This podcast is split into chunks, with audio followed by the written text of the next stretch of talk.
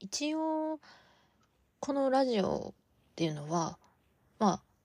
こう撮ってるアプリを経由してどのアプリとかサイトからどれぐらいの人数の人が何をどれだけ聞いてくれてるかみたいな。もちろん個人情報はわからないんですけど、ある程度数字はわかるようになってるんですね。で、私が昨日投稿した、えー、コスメ編のラジオがですね、私もちょっとびっくりしたんですけど あの、今までの投稿したラジオを一気にぶち抜いて、あの、再生数ナンバーワンになりましてですね、あの、そこに需要があったのかっていう衝撃を今受けております。えー、皆さん本当にたくさんの再生ありがとうございます。ということでね、えー、おすすめコスメ紹介したいメガ割編ということで前回、昨日投稿したんですけれども、なんと、えー、さらにありがたいことにそちらにですね、お便りまでいただいてしまいました。で、9点メガ割は今日6月9日金曜日日付が変わったタイミングから6月12日までの、えー、第3弾で終わってしまいますのでこのいただいたお便りも目代わりのこととかが書いてありますので新鮮なうちにそして目代わりが終わらぬうちにお返事できればなと思い、えー、異例の2日連続更新をしたいと思います。ちょっと頑張って喋ろうと思うので、皆さん良ければぜひぜひ、えー、またお付き合いいただければと思います。ということで今日もコスメについて喋るぞ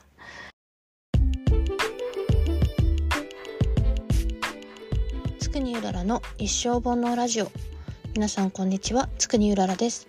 このラジオは気分が乗ると演劇をしたりする時々演劇人のつくにうららが煩悩にまみれた己の人生を垂れ流していく番組です。基本的には日々のため息がメインですが、たまに喜ぶとしこたま喋ります。どうぞよろしくお願いします。ということで、あの、早速、今日のね、9日、日付が変わったタイミングから9点の目代わり第3弾回してまいりました。あのー、結構ね、最後悩んじゃって。なんか、これ？本当に買う？みたいな。なんかね、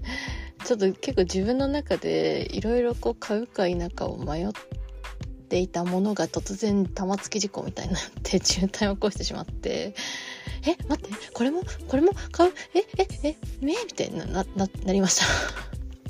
1時間、1時間ぐらいね、なんかね、一人でパソコンの前で挙動不審になってる時間みたいなのがあって、本当に恥ずかしかった。まあ、なんか、あの、9点の目代わりって第1弾第2弾第3弾と20%オフのクーポンが各3枚計9枚配布されるっていうのが基本的なレギュレーションなんですけれども早く使い切るととね早く使い切るっていうののタイム感はだいたいあの目代わりの各パートスタートから半日ぐらいかな。で使い切るとえっ、と感謝のクーポンって言ってさらにもうワンクーポン追加されるんですよ。それが第1弾第2弾第3弾どれも来るのでちゃんとそのすぐに、えー、商品を買ってる人は実はクーポンは計12枚使えるんですね。でそれにもちろんクーポンクーポン使い切ってない人からクーポンもらったりしてもバンバン増やせるんですけどあのでなので私はフルに12枚使って今回戦っているんですがなんかねたまにねいらんもん買ってたなみたいな前回とかもなんか服買っちゃったりとかしてたんですけど今回はね全然そんなこともなくいやむしろクーポン足りないぞぐらいの気持ちでちょっと最後の方で悩んでしまいましたまあでもあのこれからの季節に向けてちょっと去年とは今肌環境が変わってきたのであの新しく来たものを試していければなと思っております。ということで早速なんですけれども今日はお便りを頂いているということでそちらに移っていきたいと思います。どうぞよろしくお願いします。さて早速ですが、いただいたお便り紹介していきたいと思います。ラジオネーム、ちいかわさんから。うららさん、こんにちは。こんにちは。私も韓国コスメが大好きです。ラジオも大変楽しく聞かせていただきました。ありがとうございます。私も今回の目代わりで同じくヒンスのクッション、人参パッドを購入してました。推しコスメが似てて嬉しいです。韓国コスメは見た目がまず可愛いですよね。ついついパケ買いしてしまいます。今回私が目代わりで購入したものは、ダルバのスプレーとサンクリーム、アヌアのモモセラム、ロムのモイマスカラ、ラネージュのリップスリーピングマスクです。第3弾でラカのリップ3本買うか迷ってます。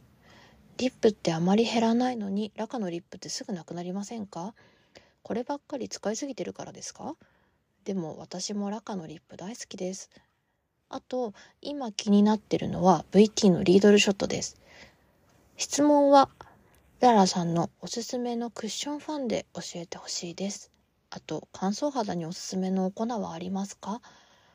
長くなりましたが、コスメ編一生聞いてられるので、これからも楽しみに待っています。うららさん大好き。ありがとうございます。いやー、嬉しいですね。本当に。あの、本当にちゃんと聞いてくださったんだなっていう、あの、なんか恥ずかしい気持ちになってきてしまうんですが、えっ、ー、と、ちゃんとちゃんと、あの、こんなにしっかりいただいたので、お返事をしていこうと思います。ちょっと長くなったらごめんなさい。ということで、えっ、ー、と、あ、ヒンスのクッションと人参パッド購入したんですね。推しコスメ。いやーでもこれはね、結構やっぱ押せるんですよね。私、人参パッド、あの、本当に量が多いので、あの、なんていうんですか、いくらでも使えるみたいな感じが ありますよね。はい。たくさん使っていきましょう。で、今回の、えー、メガ割りで購入したものは、マダルバのスプレーとサンクリームですね。えー、これからちょっとあの私今自分の右側にあるコスメ棚からいろんなものを取り出しながらお話ししようと思うんですけれども、えっ、ー、と、ファーストスプレーセラムですかね。ダルバホワイトトリュフファーストスプレーセラム。あの、知っている方は知っているかもしれませんが、いわゆる CA ミストと呼ばれた、CA さんがよく皆さん使ってらっしゃるみたいな保湿ができる、えー、スプレー型の化粧水ですね。これ私も去年の、いつだったかな？秋ぐらいに買ったかなと思います。なんかちょうどこう、お化粧全部してしばらく経った後とか、スキンケアししてしばらく経った後に、こう、追い保湿ができるものが欲しいなって思って買いました。でも結果的にこれすごい良かったですね。あの香りも柑橘系ですごい癒されるし。ただ一個気をつけなきゃいけないのが、これ、あの、2層に分かれてて、黄色い層と白い層があるんですけど、あの、黄色い層のところが、まあこれオイルなんですよ。で、結構油脂性の化粧水なので、え普通のスキンケアのラインに組み込んで使おうとすると、最初にこれを顔にビャーって拭いちゃうと、後々の美容液とかの入りが悪くなったりするので、どちらかというとこれは追い保湿に使うのがおすすめです。あと個人的におすすめの使い方は髪の毛がめっちゃ乾燥した時とかに吹きつけるといいです。でもこれね、やっぱね、香りがいいんですよね。ちょっとあの、使いながら説明するなよって感じなんですけど。あ、いい香りがしますね。うん。やっぱりこれはあのそのまあさっき油脂性だってってことも言ったんですけどスプレータイプなんですけどもこう何発かシュシュッとするだけで結構もちっとしてくれるのでかなり重宝します。はい。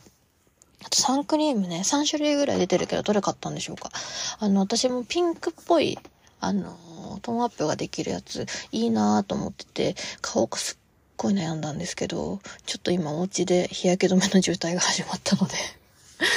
ちょっと見送ってしまいましたが、めちゃくちゃ欲しかったんですよね。結構保湿系というか、あの、しっかり水分あり系の、まあ、日焼け止めだと思うんですけれども、やっぱり夏、お化粧が崩れやすい時期って、日焼け止め、化粧下地、そしてファンデーション、コンシーラーみたいな感じで、こう何、何回も重ねてしまうと、それだけ崩れやすくなっていくので、こういう風にトーンアップの化粧下地と UV カット効果が一緒になってるやつっていうのはやっぱ魅力的だなと思います。すごいいいお買い物だと思います。そして次、アヌアのモモセラム。これもね、ちょっと前に出て結構話題になってましたね。アヌアといえば、えっ、ー、と、毒ダミと、あとは白樺で一世を風靡した 感じのあるブランドですけれども、あの、モモセラムはね、その中でも、こう、あの、保湿に特化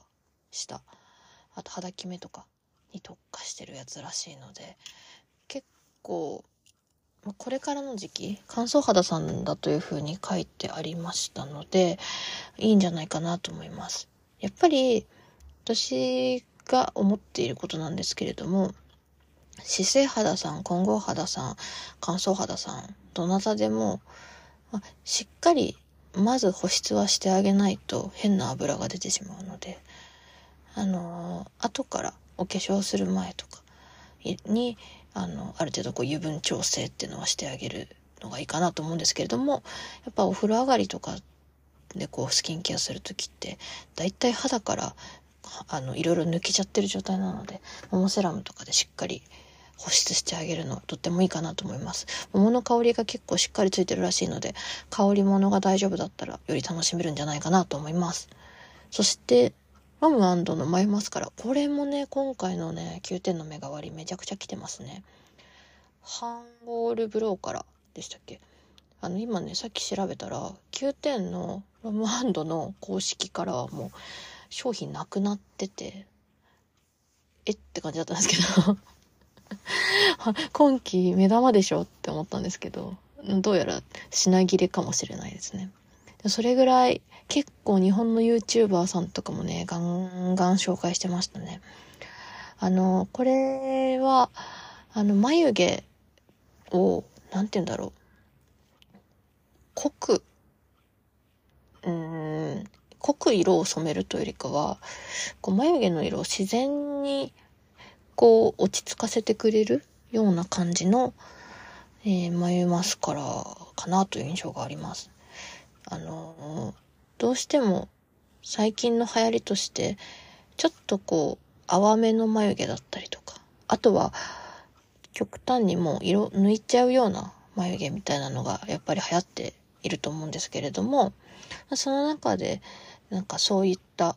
ちょっと存在感を消すための、あの、ツールとして、すごいいいのかなと思いました。ちょっと、あの、先端のコーム部分が大きいらしいのですが、多分でもそんなあのサイズだったら気にならないと思います。はい。あの、黒髪さんとかもね、最近はやっぱり眉マスカラ使いますし、私もね、今その、髪の色がね、えー、っと、アッシュに青とか紫を足したような色になってるんです。なので、眉毛の色難しいんですけど、私はちょっとカーキっぽい、アッシュっぽい色で抜きつつ、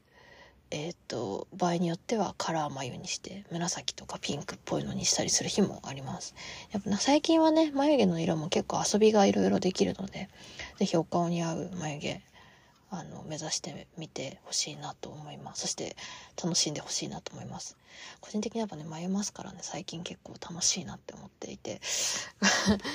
恥ずかしいんですけど、眉マスカラも実は私今5本ぐらい、5種類ぐらいストックしてて、日によってね、いろんなニュアンスのピンクとか紫にしています。あでも最近はちょっとね、その目元のメイク次第では、カーキとかにすることもあるんですけど。はい。そして次。ロム、あ、違う、ラネージュのリップスリーピングマスク。あの、これはね、使ってください。私これ、に、人生で2回目ぐらいの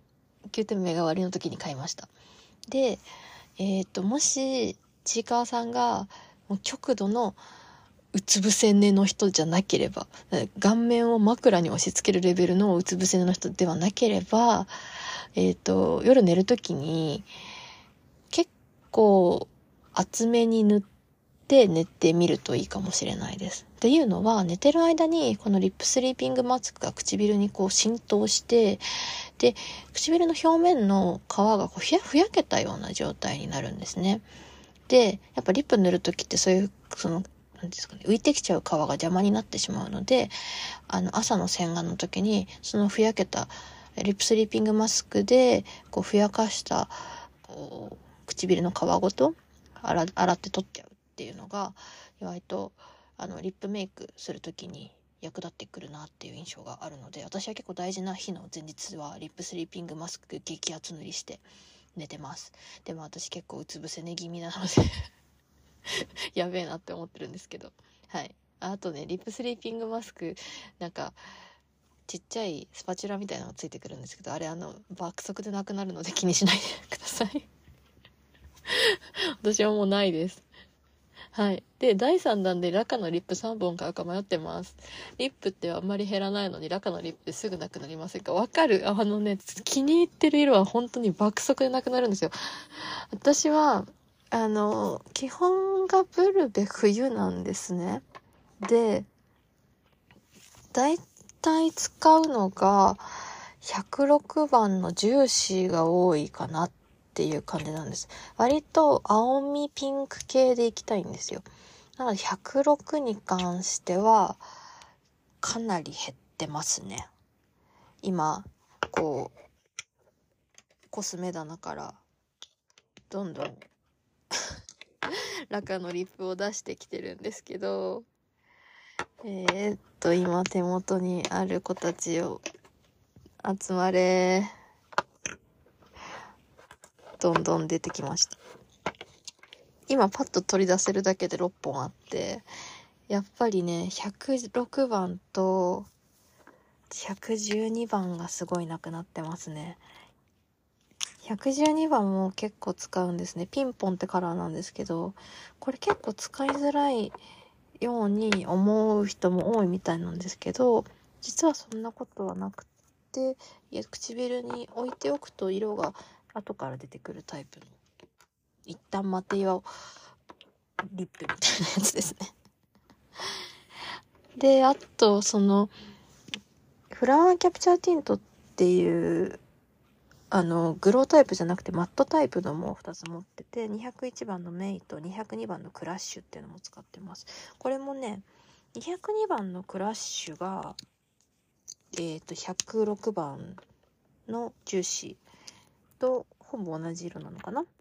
なので、このやっぱ似た系統の色っていうのはね、どんどんなくなっていきますよね。もうしょうがないことだなと思います。私、ラカはもう3本買うとお得っていうのが、もう、あの、はっきりと分かっておりますので、ね、2本自分の好きな色とか持ってない色、チャレンジした色買ってみて、残り1本のお友達にあげるとか、そういうのも手かなと思います。私は結構そのワンプラスワンだったり、目代わりとかでこう自分が挑戦したい色が、あの、あんまり合わなかったりした時とかも、容赦なくお友達にあげちゃうので、まあ意外と買って損はないかなって思います。ぜひぜひご購入ください。あ、ちなみに前のラジオでも話したかもしれないんですけど、私のフルティグラムティントの推しカラーは、102、106、115、えー、110、112、119です。あでも、薄めのカラーはブルベ夏向けなので、これはちょっとまあ、あの、なんですかね、YouTube とかに、あの、しっかりレビューが載ってたりするので、あの、ぜひ探してみてください。はい。そして、えー、気になっている VT のリードルショットですね。私もこれは本当に気になっていたんですが、怖くて、で、あの、VT のリードルショットって何ぞやっていう方のためにですね、あの、端的に説明します。ちなみにちいかわさんは、あの、このリードルショットですっていうお手紙の、あの、文末にね、しっかり針のマークを 針の絵文字を載せてくれたんですけど、ありがとうございます。あのちゃんと分かっている方からお手紙来てとっても嬉しい。あのリトルショットというのはですね、まあ、端的に言うと、美容針、まあ、肌に刺さると溶ける針が入った美容液です。で、それを顔に塗って、で、もう肌に穴を開けて、で、そこから、あの、こう、美容成分を浸透させるっていう、あの、すごく言っちゃうと、もう発想が乱暴なんですけど、それが一番もう肌の中にあの栄養が入るぞっていう構造なんですよ。で、今までこの VT っていうのは韓国コスメのスキンケアの中でも、まあ、めちゃくちゃ王道なブランドさんで知ってる方もね、あの、多いとは思うんですけれども、あの、虎のマークの、えー、バッグを出してたところですね。はい。あのー、その VT が今までこう、いろんな人がどんな状況でも使いやすいみたいな商品を作ってたのに、突然、美容液に針入れてくるって、なんか突然で攻め始めて、ざわざわ 皆さんざわざわしているのではないでしょうか。こちらはざわざわしています。でですが、私はね、その第3弾、目代わり第3弾まで、あのね、怖くて買えなくって、なんですけど、このお便りが来たので、買いました。あの、なので届いたら何かしらのじょあの状態でお伝えしたいなと思うんですけれども。怖いよ。怖いよ。肌に針刺すよ。リードルショットは、えっ、と、3種類種類があって、100、300、700というふうに、まあ、入ってる針の量が違うんですね。で、私はもちろん怖いので100を買いました。なんですけど、まあ、300、700に関しても、割と需要があるみたいでね、今ね、一番ね、需要があるというか、あの VT の公式で、えー、品切れになってるのは300なんですよ。やっぱり、慣れてる人、まあ、いわゆる美容医療に通い慣れてる人とかは、こういうのって多分刺激そんなにないんだろうなって思うんですよね。例えばダーマペンって言われるような針に針をこう顔に刺してでそれでこうなんていうか肌のターンオーバーとかを促進するみたいなあのまあ美容医療があるんですねエステで。でそういうのとかやっぱ慣れてる人も最近はとっても多いのでぱある程度刺激に慣れてる人っていうのはもう100じゃ全然効かないんだろうなって思います。なんだけど私は怖い。怖いけど、ちょっと、あの、ダメだったらまたこれあの、誰かにも私あげるので 基本的に自分のコスメダメだ、ダメだ、ダメだとしても誰かは合うだろうって思っているので、ちょっとあの、やってみようと思います。で、リードルショットに関しては、あ、レチノールだったりとか、ビタミンだったりとか、その後に何かこう、美容液を入れていくものになってと思います。おのずと肌に穴を開けてその後に何か入れ込むっていうことなので。でまあレチノールかビタミンかなって思うんですけれども私はどちらかというとビタミンを今頑張りたい時期ではありますので、まあ、ビタミンのあんまり濃度が高くないものですね。入れていこうかなと思います。ちなみに今私ビタミンの美容液はミシャのえー、っとね出てこいあこれは違う魔女工場だよいしょあ、違う、これは、違うな。はい、ありました。ミシャの、あの、なんだっけ、ビタシープラスを使ってます。でこれね、日本の処方のやつで、えっ、と、ミシャのビタシープラス買いたい方、これ、あの、ただの豆知識なんで聞き流してもらって大丈夫なんですけど、ミシャのビタシーライン使いたい人はぜひ韓国処方のものを買ってほしいなと思います。なんでかっていうと、日本処方のものはトラネキサム酸が入ってないので、韓国処方のやつの方が白くなります。はい。で、まあ、リードルショット買ったよっていう報告ですね。で、質問、ここからいただいてるのが、えっ、と、まず、クッションファンでおすすめのものを教えてほしいです。ということなんですけれども、えっ、と、私はですね、えー、この間のラジオでも話しました通り、クッションファンデが大好き芸人です。で、ただ、日本のものは実は全然使ってないんですね。というのは、セザンヌとかだとちょっと色の展開が暗いんですよ。私実は結構肌がしっかり白いタイプで、てかなんなら顔よりも腕とかの足の方が白いので、あの合わせ 合わせるの大変なんですよ。なんで、えー、っと、まあ、必然的に韓国の、まあ、クッションファンで使うことが増えていってしまっているんですけれども、私が一番初めに手を出したのが、ラネージュでした。ラネージュの、えっ、と、ネオマ、ネオクッションマッ、緑の方ですね、を使ってました。去年の夏です。えっ、ー、と、これはね、まあ、ラネージュなので、かなり耐久性が強くて、汗皮脂崩れ系にもだいぶ力を発揮してくれるんですけれども、姿勢肌のお友達はこれでもやっぱ崩れたって言ってました。なので、まあ人それぞれなんだろうなと思います。で、私はこれの、えー、っと、秋冬になると、グローというピンクの方も使っていました。これもね、とっても調子が良かったし、崩れづらかったです。で、だいたい 21N もしくは 17N でもいいかもしれないです。色が白い方であれば。えっ、ー、と、標準色は 21N なんですけど、私はマットの方に関しては 17N を使ってました。やっぱ夏で、その私、さっき言ったように腕と足が異様に白いので、逆にそっちに顔の色合わせないといけないってなった時に肌の露出が多い夏の時期とかは、ちょっとやっぱ明るめのフクションファンで使いたいんですよね。なので、21N 使ってました。で、ラネージュは、えっ、と、特にその、マットの方に関しては、パフが特殊で、切れ込みが細かく入ってるんですね。で、これによって、こう、厚塗りにならない。こう、いらない、えー、ファンデーションは、肌につかないようになってるっていうことも含めてとっても気に入ってます。私はその、一個前のラジオでもちょっと話したかもしれないんですけど、たくさん、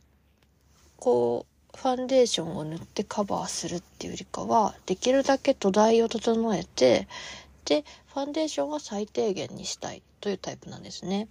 なので基本的にできるだけこうファンデーションを薄塗りにできるように努めているっていう感じです。で、まあ、ヒンスはもう紹介したじゃない。あとは、これはね、この後の時期だとちょっとベタベタしちゃうかもしれないから、あんまりおすすめできないかもしれないんですけど、アミューズのデュージェリービーガンクッションも私のこの間の秋かな秋冬はかなり大活躍しました。これもネットタイプのものででえっ、ー、ともう完全にツヤですね。えっ、とでネットタイプなのでそんなにベタベタもつかないんですよ。なので少量でツヤを出しながら素肌の綺麗さを狙っていくみたいな作りのクッションファンデです。ただアミューズはいろんなシリーズが出ているんですけども共通して言える、えー、まあメリットでありデメリットであると思うんですけど、パケが可愛い、しかしでかい。いや、なんか、私もこのデュージェリービーガンクッション初めて買った時に、めっちゃ可愛いって思ったんですけど、同時にめっちゃでかいって思って、あの、この、クリアの部分が外周にあるので、他のクッションファンデよりか一回りでかいんですよね。なので友達も別の種類のあのクッションファンデアミーズで買ってたんですけど持ち歩けない持ち歩けないと言っていましたなのでまあお家で使うようお直しはお外で別のものを使うっていう感じですねあとはえっとクッションファンデ何っていうよりかは塗り方の話なんですけど私実はあんまりパフを使って塗ってない時があります。ヒンスとかはちょっとパフが柔らかめなので使うんですけど、ラネージュのその、さっき今最初におすすめした、えー、ネオクッションマットに関しては去年の夏、その、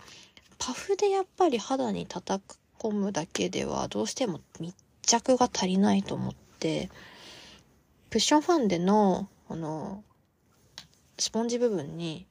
あの、ファンデーションブラシをこう叩きつけて、で、それで肌に塗ってました。なんでクッションファンデ使ってるのって感じになるんですけど、で結構ヘアメイクさんそういうことやってる人も多いらしくって、やっぱりその、肌に密着する、ステイする力を使いたいけど成分的にはこのクッションファンデがいいみたいななってクッションファンデをあの筆塗りしたりとかあとはあの流行ったスパチュラスパチュラ塗りですね。あれをクッションファンデでやってるみたいな人も結構いるみたいです。やっぱりねあの肌の上で浮いちゃってる状態定着しきってない状態ってもう一瞬で崩れてしまうのでだそれだったら多少面倒くさくてもファンデーションブラシでしっかり肌の中まで入れてあげた方がいいかなという印象がありました。特に小鼻とかあのパフをこう折り曲げてもやっぱりこううまく入れきらない部分とかっていうのはあの筆塗りの方が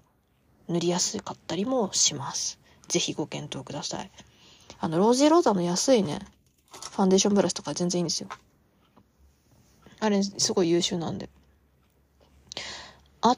とえー、っと、乾燥肌におすすめのお粉ですね。粉に関しては、私、実は今も考え中というか、いや、何を考え中かっていうと、私あの、もともと混合肌だったんですけど、一回そのコロナになった後ぐらいから肌が乾燥肌寄りになってきちゃって、で、去年の肌環境と今年の肌環境が実は全然違うんですね。っていうのもあって、今すごい自分のベースメイクとかに悩んでるんですよ。で、崩れる時もあれば、ゴリゴリ用に保湿して、ファンデーションを塗って仕上げた時の方が崩れなかったりもするし、だそこのバランスみたいなのがうまく取れなくて、まあこれ体調とかにももちろんよると思うんですけども、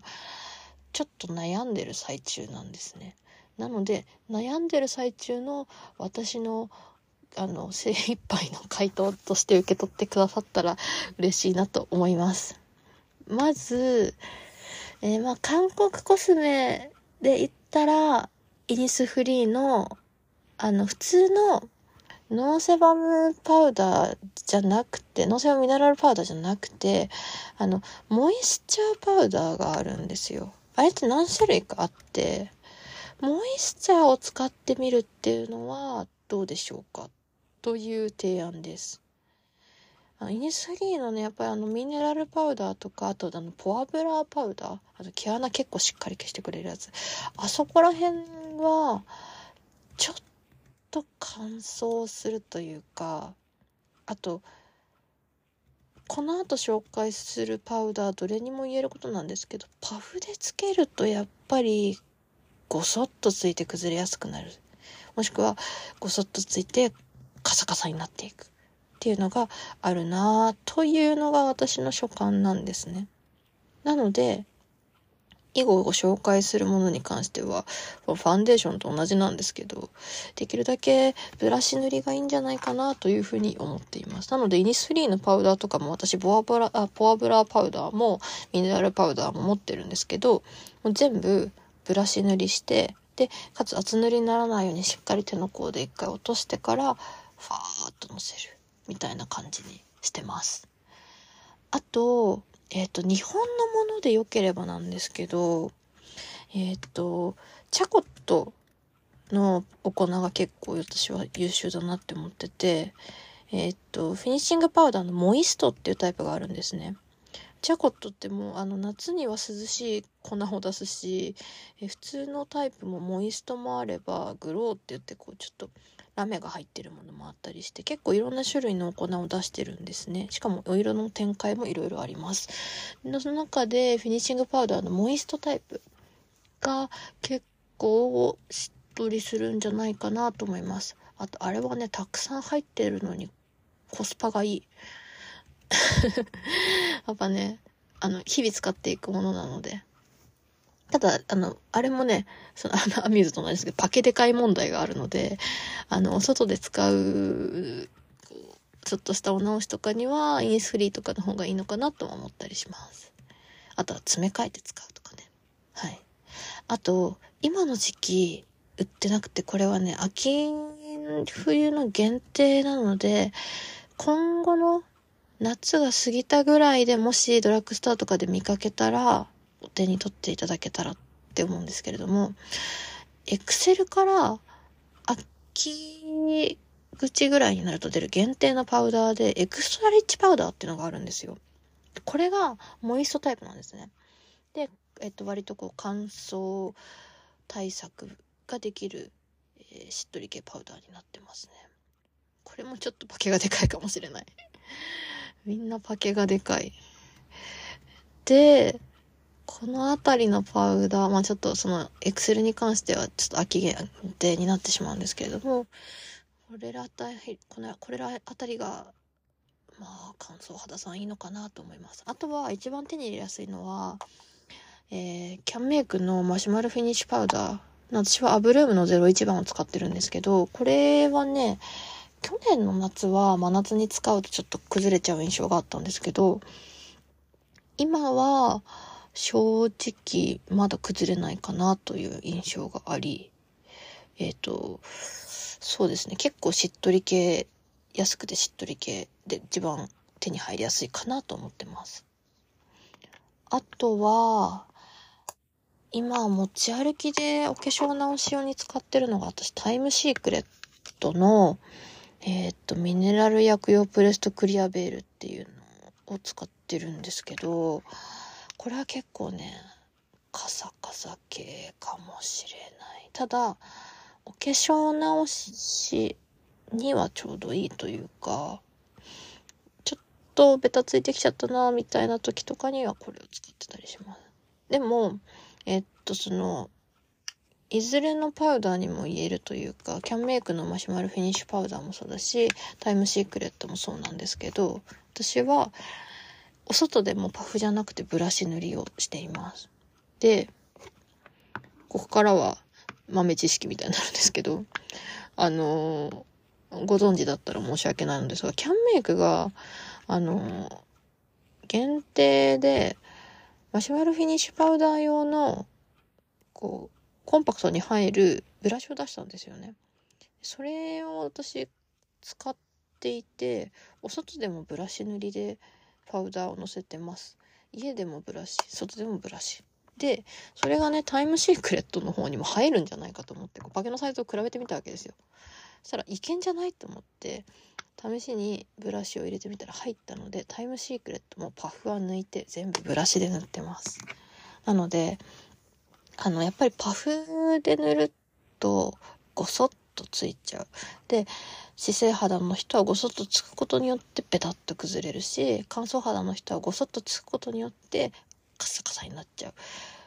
どちらにせよやっぱりパウダーっていっぱいつくとよろしくないと思うんですね。なので、できるだけブラシ塗りでふわふわふわっと乗せていく。で、必要なところ、ピンポイントで乗せていく。っていうのが、もう、モイストタイプのパウダーだろうが、さっぱりタイプの、あの、パウダーだろうが、なんか共通の私の中でのコツかなというふうに最近は思ってやってます。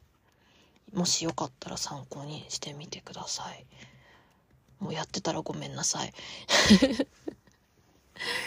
粉ね、難しいですよね。なんか高いのに手を出して失敗したらそれはそれで嫌だし。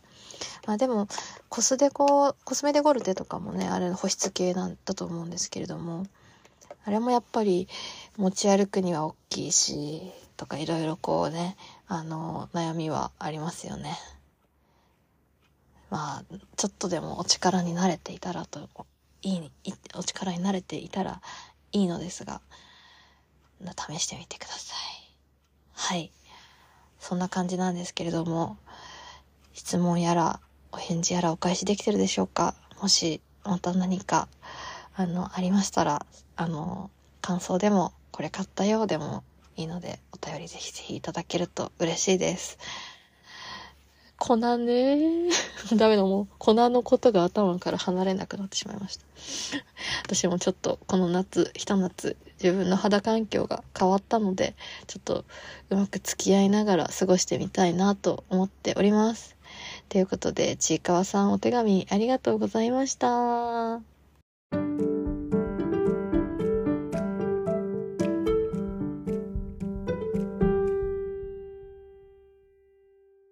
ということで、今日はちいかわさんからのお便りにみっちりお返事させていただきましたが、お楽しみいただけたでしょうか？そしてお悩みや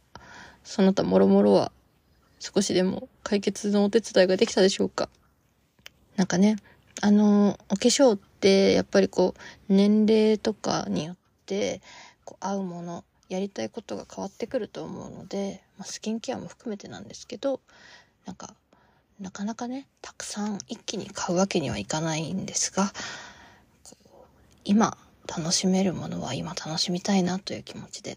やらせていただいておりますので、